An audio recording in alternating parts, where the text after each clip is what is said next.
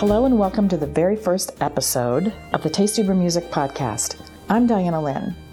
After a 40 year career in corporate America, I took a huge U turn and became a volunteer DJ on 90.1 FM KKFI, Kansas City Community Radio.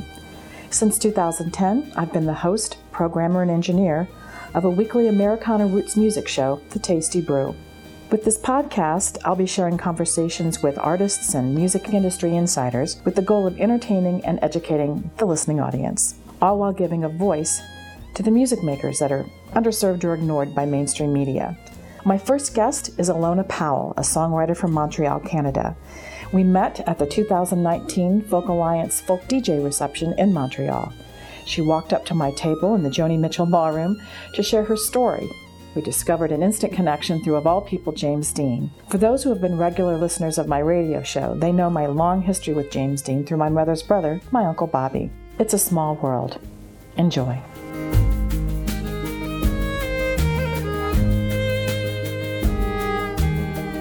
Good morning, everybody. This is Diana Lynn reporting from Montreal and Folk Alliance 2019, and I'm here with Ilona Powell.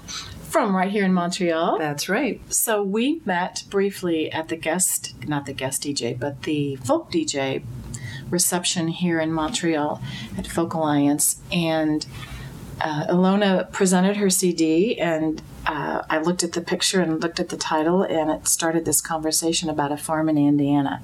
So, um, tell me about this farm in Indiana. Well, um, it's a song that I wrote um, after seeing a, a movie based on uh, the life of James Dean called Life. And it basically chronicled um, that ever so famous last visit home to Fairmount, Indiana, uh, where Dean took Dennis Stock along to shoot these incredible photos for the for the uh, magazine spread, and I was so inspired by the story. Um, mainly by the fact that he lost his mother at such a young age, which was news to me. Um, He was about 10. he was maybe? nine years Nine- old. nine but really, what really struck me was the fact that he had to accompany her body back on the train.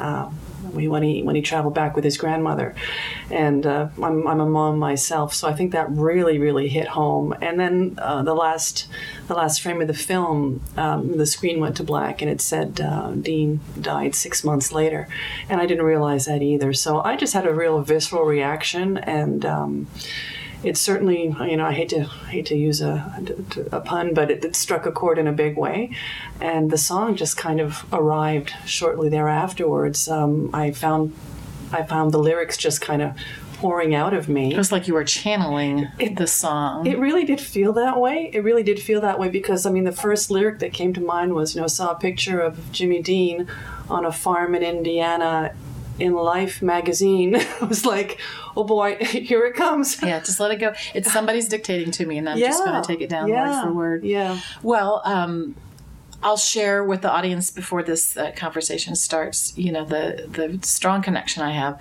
with James Dean. I've shared over the years this um, connection I had with my uncle, my mother's brother, who was born the same time James Dean, and was a huge fan of his work. And of course, he's been gone now for 60 years, almost 65 years. Mm-hmm. But when my uncle passed in 2011, I inherited everything from him, and there's a whole James Dean collection oh, of memorabilia. And we would go to the James Dean Run in Fairmount every year. So I've been to the farm, I've been to his grave many times, and I've got several books that I've read about James Dean. So I probably know a little bit more about him than most people just from osmosis by hanging out with my uncle. So when we met, the other day, serendipitously like that, I thought, oh no, this is my Uncle Bobby saying hello. Don't forget about me and don't forget about James Dean. So I really wanted to go into some, you know, depth about how you were inspired to write the song and and, how it's important to kind of keep those memories alive of people like that. And I just want to add that we met a few days after the birth date of your uncle and James Dean. So it Mm-hmm. was like it's it must have been in the air. Yeah, well, um, let's go into a little bit of your maybe musical DNA. I mean, have you always been a performer? Is it in your family? Um, why, why are you doing this now? Okay, well, first of all, my father was a, a singer. Uh, he was a Hungarian folk singer. I, my origins are German and Hungarian. And uh, I think I inherited his love of music and his abilities. Um, he sang in several different languages. He was never a trained musician, he's self taught. Um, and um, at a very young age, I started singing in the church choir but it was a folk choir. so it was sort of avant garde, ahead of its time. And uh, I got a huge love of harmonies because we were taught, you know, these beautiful different harmonies uh, and how to, how to harmonize. And of course, there were several guitars. So that's where all of that began that love of, you know, acoustic music and harmony. So, um, as I sort of progressed, unfortunately, I never learned any instruments myself. And um, I just always, I was singing as far back as I could remember and putting on shows, you know, as a kid and in the neighbor's garage and Hey stuff. kids, let's put on a show. Oh, oh, it was just like all the time. yeah, we used know. to do that as kids too, back probably in the late 50s, very early 60s. Yeah. I'll never forget it. We would put up little curtains out Oh, in the- yeah. in the garage. Sure. and make our family and friends sit in the driveway. And we were in the garage behind the Yeah, curtain. yeah, yeah. And we would put on little shows, whether it was, um, we didn't play any instruments. None of us had that kind of talent, but we would lip sync, Oh, or yeah. we would juggle, or I we had would my tap record player that. I brought everywhere with me, and I had inherited a whole bunch of records from my, my siblings, my older siblings. So, oh yeah, we were set up, and we were we had music, and we were doing the shows. I was, of course, always singing lead. So, so basically, somebody's gotta do it. That's right. So things evolved from there, and um, I uh, just.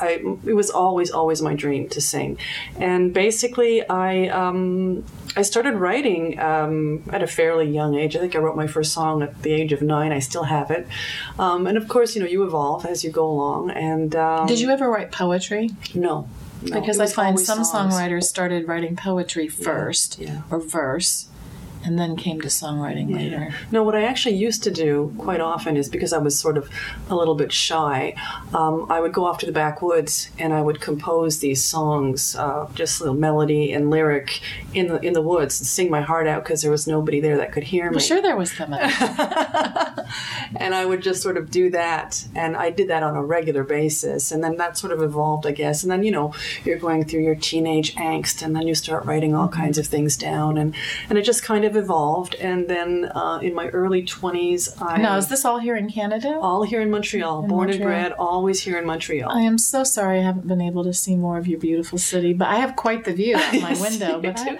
and it's sunny today, so that's but lovely. everybody I've met is just lovely like you are, and I hope I, I get to come back sometime Oh, and thank you. You have to come back quality in the summertime. Yeah. And now that you know me, well, you Yeah. just ring me up and you say, "Hey, I'm coming to town, and I'll show you around."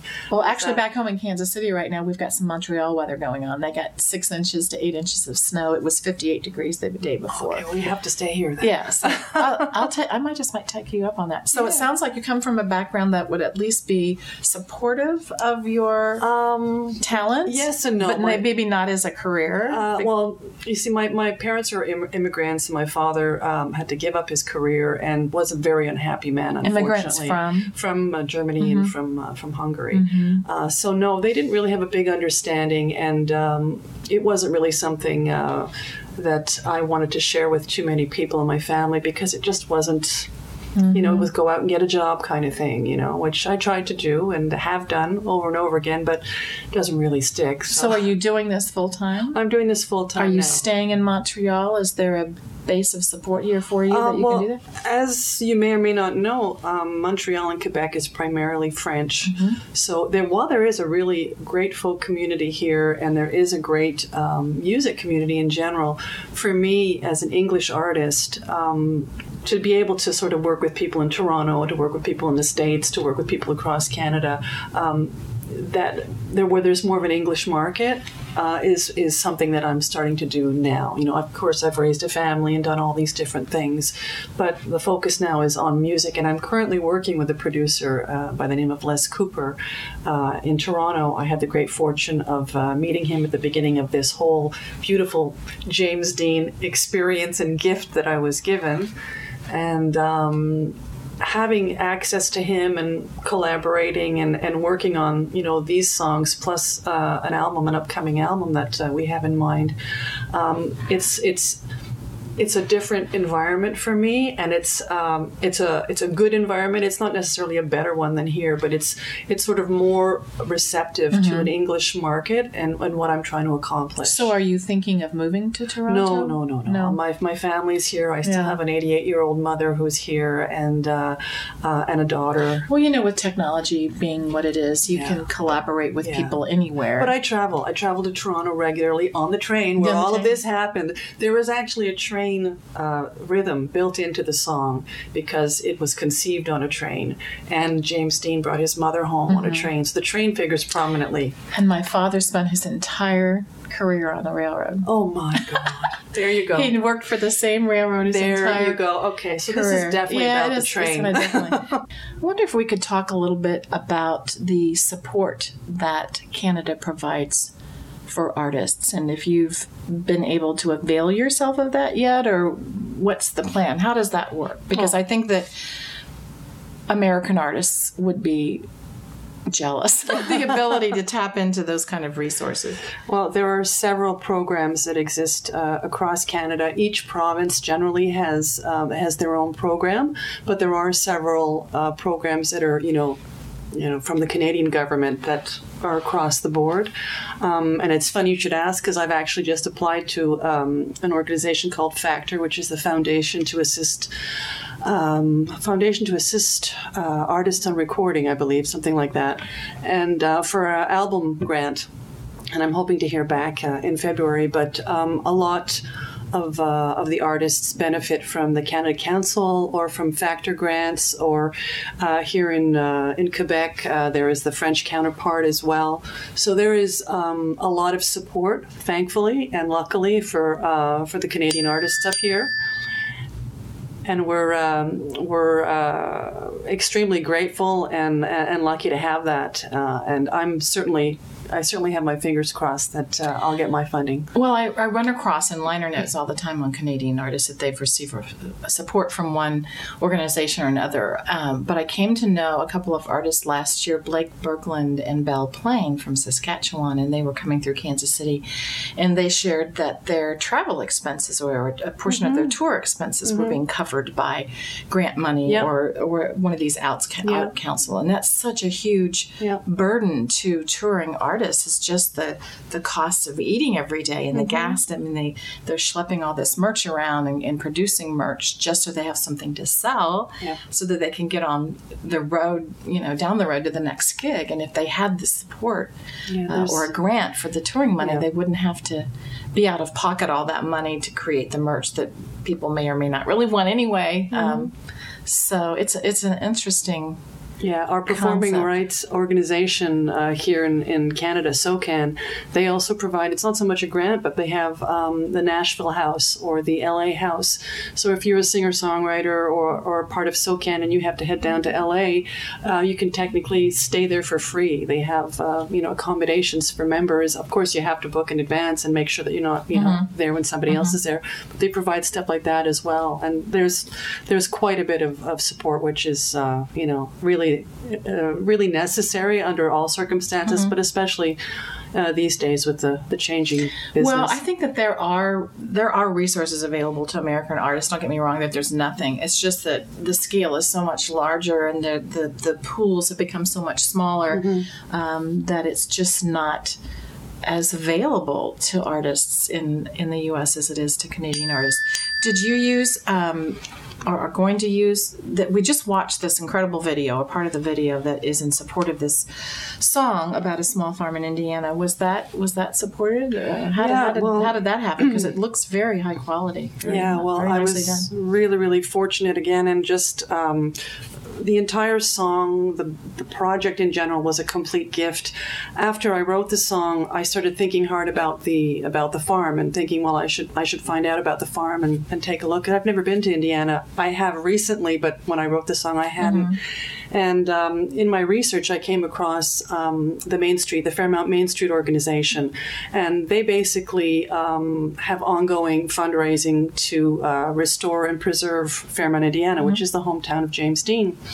So I got this incredible idea to uh, partner with them, and that um, in doing so, excuse me, was hoping that I would get um, be able to exchange um, by putting their fundraiser information on my video, get footage from them from uh, past fundraisers that they've done, and that's what happened. So they were uh, they provided me with all of the footage. That Oh my goodness! here. It was as just a matter of editing it to fit the music. and- Exactly, as well as um, I also found a, uh, a drone um, filmmaker who had also gone down to Indiana, and he very graciously allowed me to use the fush- footage as well. So um, it was just meant to be, right? it really You know? was. I, I can't ex- I can't stress enough what a gift it all was, and it, everything just kind of fell into place. Um, uh, it was it was such a, a wonderful experience, and um, So how are you getting the word out there? I mean, you're you're here at Folk Alliance, which of course is an industry conference. There's two or three thousand people here that are all competing for the attention of radio DJs and festival promoters and whatever. I mean, is that is that your focus for this conference? Is just getting this song out there, or are you trying to get yourself booked at festivals, or what what are you hoping uh, to accomplish, and what kind of advice would you give? Um, an artist like yourself about attending something like this or not? Well, right now, what I'm trying to do is I'm trying to get uh, uh, the song out. I'm trying to get as much um, uh, Airplay. airplay, and just trying to get people um, familiar with the song and, and get it get it uh, known and heard. That's my, my goal right now. Is now. there a radio station in Fairmount, Indiana? well, it was played Or in Marion, anyway, It was played in Marion, actually. Yeah. they played it. They were kind enough to do that, and um, a lovely. Uh, I didn't do the interview, but uh, Jim Hayes, the ex-president of Main Street Fairmount, uh, spoke uh, glowingly. He's he's my new dad, by the way. Oh. He's adopted me now, so I've got a dad down Yeah. in Fairmount. But um, I think um, it's really important to uh, take advantage of. Of any type of uh, conferences or music events that are happening and to uh, speak to as many people as possible, uh, to encourage collaborations, uh, and to just see what's out there, what people are offering. And um, There's no substitute for one-on-one like No. this or face-to-face. Yeah. I mean, I'm sure it happens to you as an artist as well. You are inundated with email and texting and video and and that kind of data. And um, how do you sift through it all? And how you how do you decide, you know, who is it that I'm really going to approach, or who do, who's who's really the person I need to be talking to? And unless you're willing to come and put yourself out there at a conference like this, um, I don't know that it's going to happen. It Yeah. might happen faster if you are willing to be open Yeah. to something like this. I actually prefer to speak to somebody. I prefer to look them in It's the eye. It's probably a to have that generational thing, though. It could be. It you could know, be. my my son's not. He's going to be 29, I guess, and it's hard to have a conversation with him where he's looking at you because Yeah. they've ra- they've been raised looking at a screen. Yeah, but in the industry in general, you Yeah. know, and especially you know in, in music, it's it is it's an emotional experience, Mm-hmm. you know. So I feel that you know talking to people face to face is a well anything that you can do to differentiate yourself Mm-hmm. in a project like this that is so subject specific that can help people zone in on something is very helpful i mean i'm always um, intrigued by project um, documentaries or whatever that hone in on a particular historical fact or or person it, it just helps helps me focus in on it and really become interested in it so Mm-hmm. kudos to you for for doing this um, and i know that you want us to talk about this some more and we can certainly do that but i want to know what's next Well, as what's, I mentioned, what's next for us What's next for Ilona Pal? Um, I have a ton of material, and um, basically, an album is. Uh, and I mean, again, these days, you know, we say album, but it's not necessarily that format that it'll you know, it'll be released as. Uh, with the evolving technology, sometimes it might just be a single a month, depending on you know what the best strategy is. But really, is well to, we talked about were you at the catch and release Yeah, the other yeah, day? yeah. no if it's an ep just do one song if it's a full-length album do up to three Up to maybe three, five but spread it. I mean it's just such a chess game. But ultimately, what's next for me is to uh, continue writing and to continue producing as much of, the, of my material as possible and to get it out to people. And of course, once I have the new album ready, then you know to tour and to get a band together because I don't play any instruments. I'm, a, I'm an instinctive musician. So basically, what I do is I create the melody um, along with the lyrics with my voice alone. So I have to then pair up with a producer or uh, an arranger or a musician, guitar player most most of the time, and um, we give it the song a basic structure, and then we move on from there. So I can't go to a coffee house and just you know bring my guitar and play. I need to have somebody with me most of the time, all the time. So that's part of the process as well, is to get that organized. Well, you know what, Alona? There are lots of guitar players out there that would probably be thrilled to have someone that takes over the, the burden of what it is you can provide and they can just play the guitar. Um, well, it was lovely to meet you, and um, Same here. can't wait to share this information and the music and the, and the art uh, with my uh, listening audience back in Kansas City. And uh, you're welcome to Kansas City anytime. Thank you. You have a place to stay if you ever want to make it down there. Uh, Folk Alliance will be back. Uh, to those that may not know that are listening, it's going to be in New Orleans next year in two, 2020. I can't even believe I'm saying those 2020, words. 2020. and then 21 and 22, it's scheduled to be back in Kansas City uh, for two years.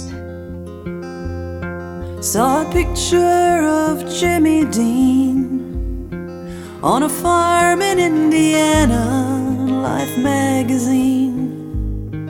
In the fields he had come back to see, home to his family. The image stayed within my mind of simple things and happy times. When you read between the lines, it's not black and white. Did he leave his heart in the dirt that day? In the ground wherein his mama lay?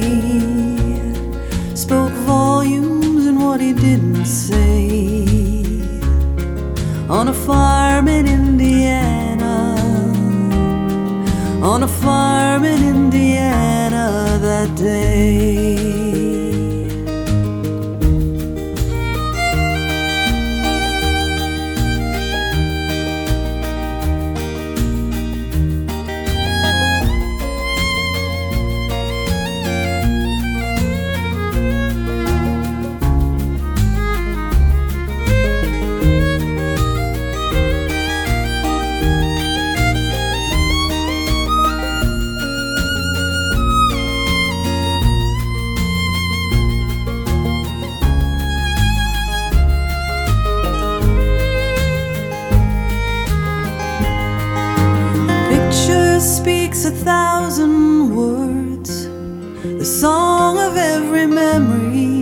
Can still be heard in the streets that recognize each step, places he never left. Walking in Times Square on a rainy day with no one there. In his grin, you see he doesn't care. He's far away farm in Indiana. On a farm in Indiana that day.